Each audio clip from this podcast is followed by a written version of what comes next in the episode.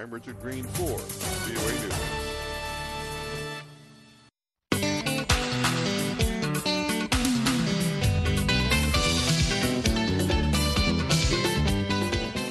Good morning, Africa. Welcome to Daybreak Africa from the Voice of America. I'm James Butty in Washington. Today is Monday, August 8th, and here are some of the stories we are covering. Today is presidential election eve in Kenya. Since Saturday, Kenyans have been uh, pretty much uh, quietly mulling over the messages, especially the last messages that were delivered by the main presidential candidates, so that they can make an informed decision on Tuesday. We'll also have an analysis of the Kenyan election. U.S. Secretary of State Antony Blinken visits Soweto Township in South Africa on the first day of his Africa tour. South Sudan's presidential spokesperson is grateful to have served his country after being fired by President Kiir. Ivory Coast President Ouattara pardons his predecessor, Laurent Gbagbo. Right now, I believe that you know what the majority of the people were expecting was the release of all of the uh, military officers who are being arrested. Up to now, we are talking about a hundred of them. And Malawi's pro-democracy group denied their anti-government protests are being funded by outsiders. Those stories plus Samson Omale Sports are coming up on Daybreak Africa.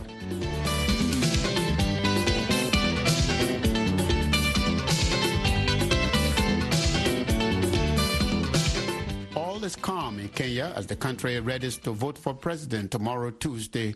On the line from the capital, Nairobi, it's VOA's Vincent Mankori. Good morning to you, Vincent, and welcome to Daybreak Africa. What is the mood in the country? Thank you very much, James, uh, for having me. And uh, talking about uh, the campaigns, yes, they ended.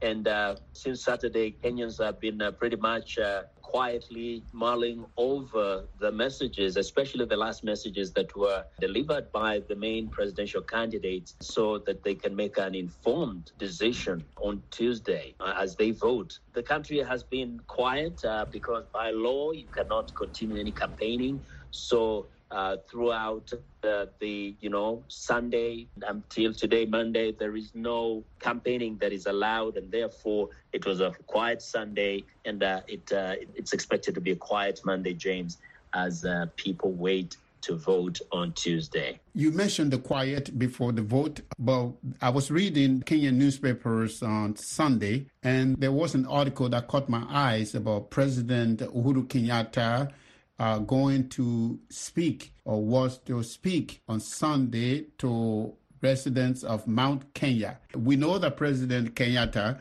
has been a vocal supporter of uh, Raila Odinga, and there's been this reservation about his speech. What are people saying there? Yes, this is uh, based on the fact that in the last few weeks, uh, President Uhuru Kenyatta has been going around the country launching a number of uh, projects, including major infrastructural projects like the Nairobi Expressway.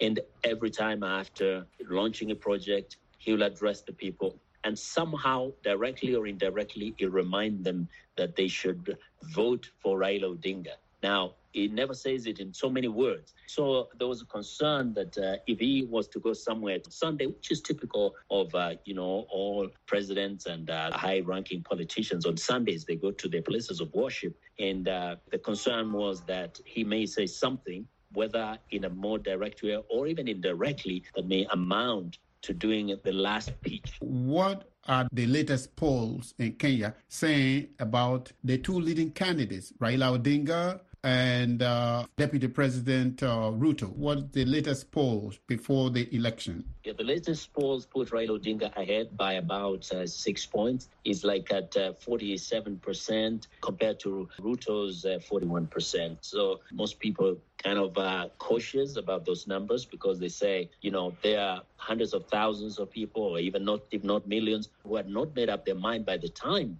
that poll was conducted uh, several, several weeks ago. So some say you cannot be sure that uh, the undecided voters would not tilt the scales in favor, let's say, of, of Ruto. So they have been vigorously campaigning for the last few weeks. And so anything could have changed in between those days and the time that the polls were conducted. So they dismissed those polls as being unreliable. So you have to really wait and see what happens on Tuesday. Vincent, we shall check with you again on Tuesday morning. Thank you for speaking with us on Daybreak Africa. Thank you, James. That's VOA's Vincent Mankore speaking from the Kenyan capital, Nairobi.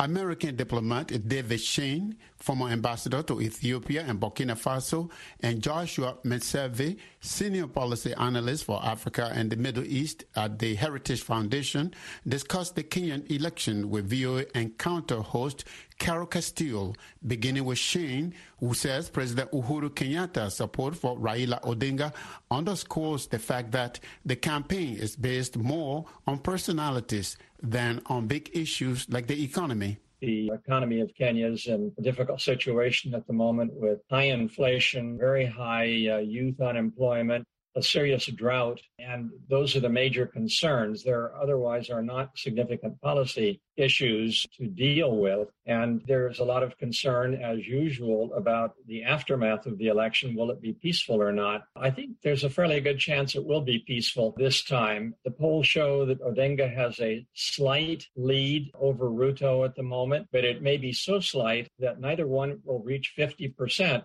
which means there will have to be a runoff. And that too would be a first. Josh, anything you'd like to add or subtract to what's at stake? Yes, the big concern around Kenyan elections are whether there will be violence in the aftermath. We all remember what happened in 2007, thousands of people killed in that violence. I'm somewhat optimistic that there won't be that level of violence this time around. For one, this contest is breaking down less uh, along ethnic and tribal lines. We saw the tribal mobilization was a major element of the violence in 2007.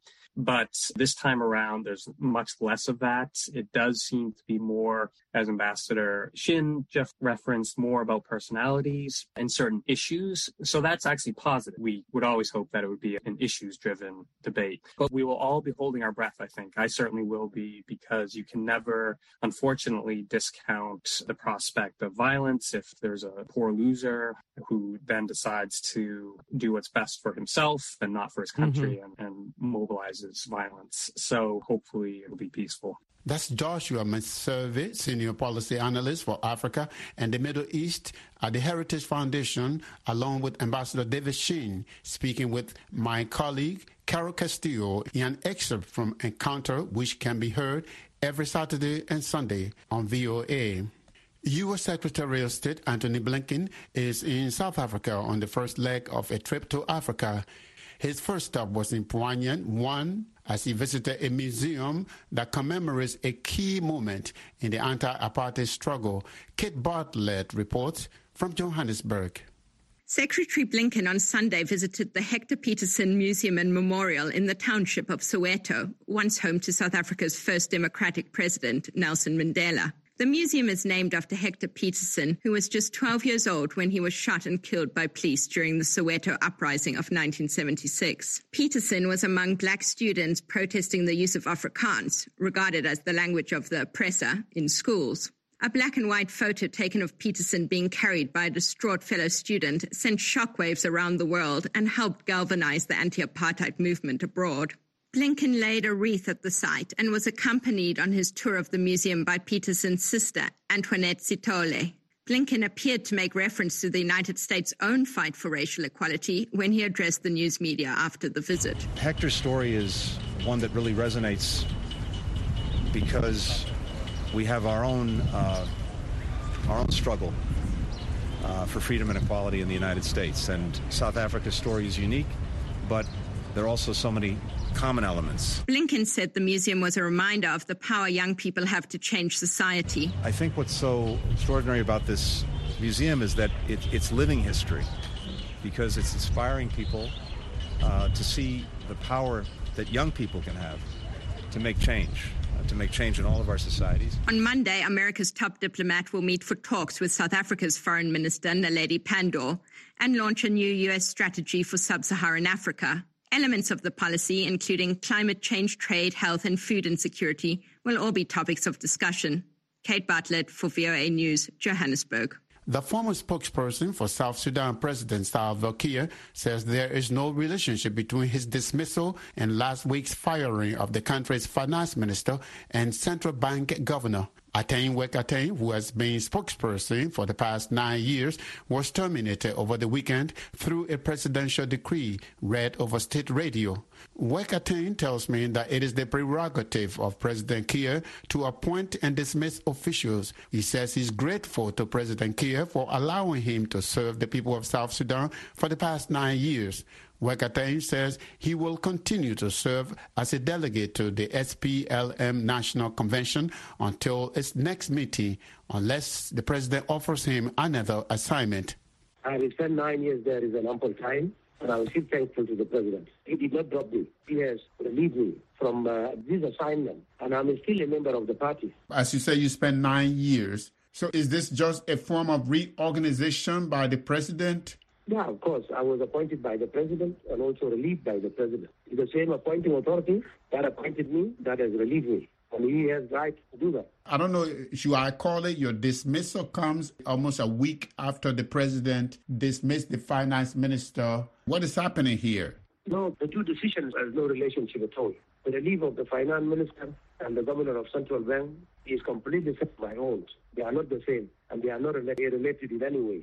This comes also as South Sudan has been criticized and as the peace process is hanging in the balance. The finance minister and now you, what can we say? Are you casualties of the struggling peace process or anything has to do with fighting corruption? What What is happening? That's what we are trying to figure out. First of all, I cannot speak for the finance and the, the governor, but I will speak for myself. The peace in South Sudan is part and is ongoing process. The leadership of the revitalized transitional national unity government has unanimously agreed to extend the tenure of the office for 24 months, starting from uh, February next, next year, after the lapse of uh, the current tenure of uh, the transitional national unity government. So this is a positive step forward, and I am positive that the leadership will continue to do its best, to ensure that the country maintain peace and security. The reason we are asking is that the president gave no reason for your dismissal and for the dismissal of the other people. And we are just speculating is it possible that the, these uh, actions are coming from criticism of uh, either about corruption in the government or the lingering peace process? That's what we're trying to figure out. What, what is going on? Well, uh, anything in which the reason has not been given always, uh, you know, leads people speculations. And people might be sitting to guess as to what might have triggered the removal or the certain official from the government, relief from the government. The truth of the matter, you know, relief and appointment are the routines of the government. And the president has the prerogative by law and the constitution to appoint who he deems fit for the office and to dismiss who he wants to remove. Sometimes it is not attached to any reason. In my case, I have approved this and I have thanked the president because nine years is a long time. And to stand in this active job, you know, my job is very active job, by the way, to be honest, and relieving me from uh, my positions also relieved me from the stress of the job itself. So I'm quite grateful to the president. So what are you going to be doing now? I'm a very peaceful human being. Um, I'm going to stay in Juba. Like before I was appointed in the office of the president, I was doing things that I was capable of doing maybe I will, I will not be uh, be writing because um, I'm still having responsibilities. And I'm a member of the party that appointed me uh, nine years ago. Mr. Wekatain, thank you so much. Uh, it's been a pleasure knowing you and always speaking with you. And please keep in touch. Thank you so much. Thank you. Ateny Wek Ateny is the former spokesperson for South Sudan President Salva Kiir. You are speaking from the capital, Juba. Ivorians have been reacting to President Alassane Ouattara's weekend pardon of former President Laurent Gbagbo. Ouattara said Saturday that he was granting amnesty to his predecessor to foster national reconciliation. But in Abidjan, Gbagbo's party is reserving any comment about the pardon because of what a source refers to as unresolved issues. Eric Edai, who is from Ivory Coast, is a program officer at the Solidarity Center in Washington, D.C. He tells me that many Ivorians were hoping that President Ouattara's amnesty would include the release of all political prisoners. My take on that is this: that you know, following the uh, tripartite meeting that they had, you know, Mr. Alassane Ouattara, Mr. Gbagbo, and Mr.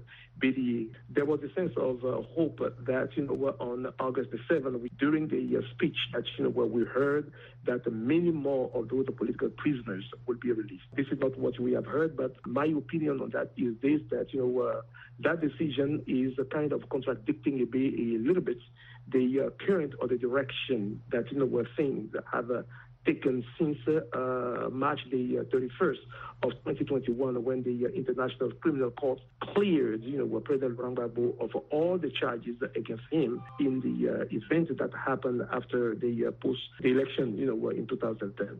Why do I say this? I believe that, you know, in international norm, people should not be judged twice. And we all remember that, you know, what the charges for which Mr. Ouattara is uh, pardoning uh, President Gbagbo have to do with the Central Bank of West Africa when in 2010, 2011, it is claimed that President Gbagbo nationalized and basically uh, uh, took over that bank. I was speaking to someone in Abidjan, closer to the Gbagbo party, and they don't want to come out right now to speak about this development because they say there are other issues that are still to be resolved. What do you think they might be talking about? Well, right now, I believe that, you know, what, I mean, the majority of the people were expecting was the release of all of the uh, military officers who have been arrested. Up to now, we are talking about, you know, about, you know, a, a hundred of them. And I believe that, you know, a year from now, this not being done is certainly one of the things that, you know, people are talking about. President uh, Ouattara said he was issuing this pardon to foster national reconciliation. As an Ivorian, what do you think about this effort so far towards national reconciliation? No, I think that uh, if we want to be very straightforward and we really want to achieve national reconciliation, stability, harmony, and some sort of uh, durable peace for the country to uh, move forward, at least you know, in terms of political stability, for other things to be done, whatever we say and the acts that you know we pose or the way we implement what we say should have been clear. Thank you very much. Thank you for reaching out to me to share my opinion. Eric Edai is an Ivorian and program officer at the Solidarity Center in Washington, D.C a member of the Malawi civil society groups that have led violent protests demanding President Lazarus Chakwera call a referendum or resign, is denying reports that their demonstrations are being funded by outsiders. The online Malawi Nyasa Times newspaper reported over the weekend that the funders allegedly include the UTM party of Vice President Saulos Chilima. The UTM describes the allegations as propaganda by individuals who do not wish the party and its leadership well. Stephen Chimwanza is the member of the Human Rights Ambassadors of Malawi. He tells me that ordinary Malawians are contributing whatever they can to fund the protests. This is very uncalled for. This is very unfair. This is very shocking to hear a fellow Malawi newspaper or a journalist giving message to the world with such content. I am absolutely don't know exactly what these people are trying to say. It is the local Malawian who are suffering by rocketing of the price of the commodities. It is not about politics. It's not about what. How are you funded, therefore, to mobilize these protests? How do you get to do it? Here in Malawi, we know that when somebody has fall into problems, we give a hand to one another. Now, our demonstrations is about what Malawians are passing through. Therefore, each one will contribute for instance, myself, as Ambassador Mwaza, I have 100 kwacha. My colleague has 50. The other one has 100 kwacha. The other one has 50 kwacha. Any contribution, we make something. That is why even the United States, they say, in unite, we stand. United, we stand. United, we make things. So Malawians are united. We have ganged up the local citizens to fight against what is happening in Malawi. We, the local people. We, the civil society, we are making contributions. That is where our fund is coming from. So, how much impact do you think your protests are making? President Chakwera is still the president of uh, Malawi. How much impact mm. are you making? Uh, the impact is slowly coming up. I think people within Malawi or beyond the are now able to understand the loud cry of Malawians. The impact is still there. The president is soon will resign or will call for a referendum. That is absolutely will happen. Thank you so much again. It's a pleasure to speak with you. Thank you. Thank you. It's my pleasure too. Stephen Chimwanza is a member of the Human Rights Ambassadors of Malawi. You are speaking from Lilongwe.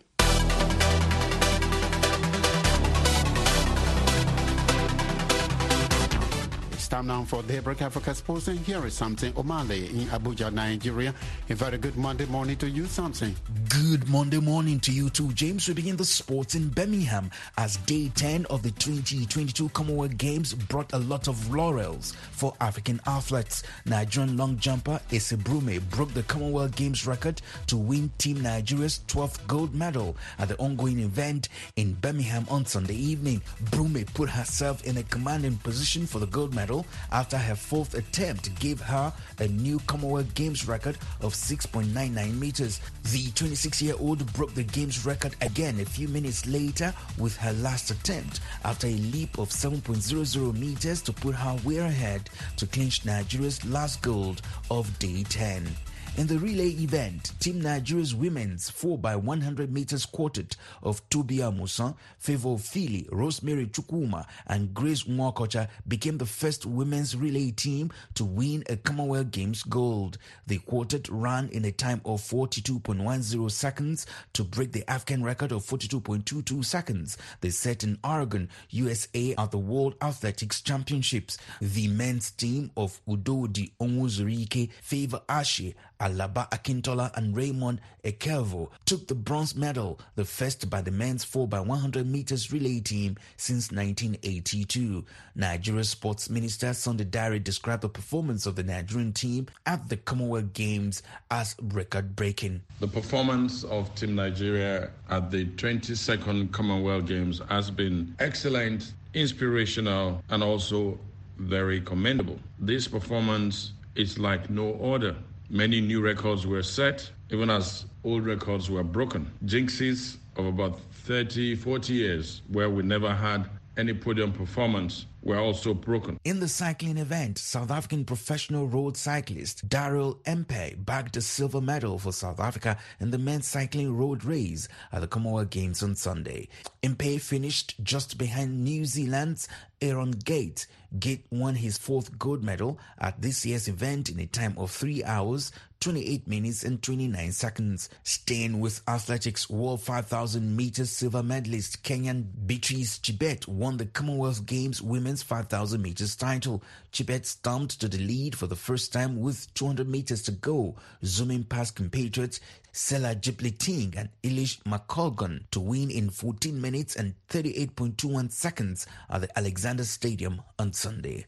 Elsewhere, Zambian teenager Muzala Samukonga won his nation's first ever Commonwealth Games 400 meters title as Sada Williams gave Barbados their first gold in the women's event on the final day of athletics in Birmingham. And that's it for Daybreak Africa Sports. I am Samson Omale in Abuja, Nigeria. It's back to you, James, in Washington. Thank you, Samson. Have a good Monday. And that's it for this Monday, August 8th edition of Daybreak Africa. We thank you for starting your week with us.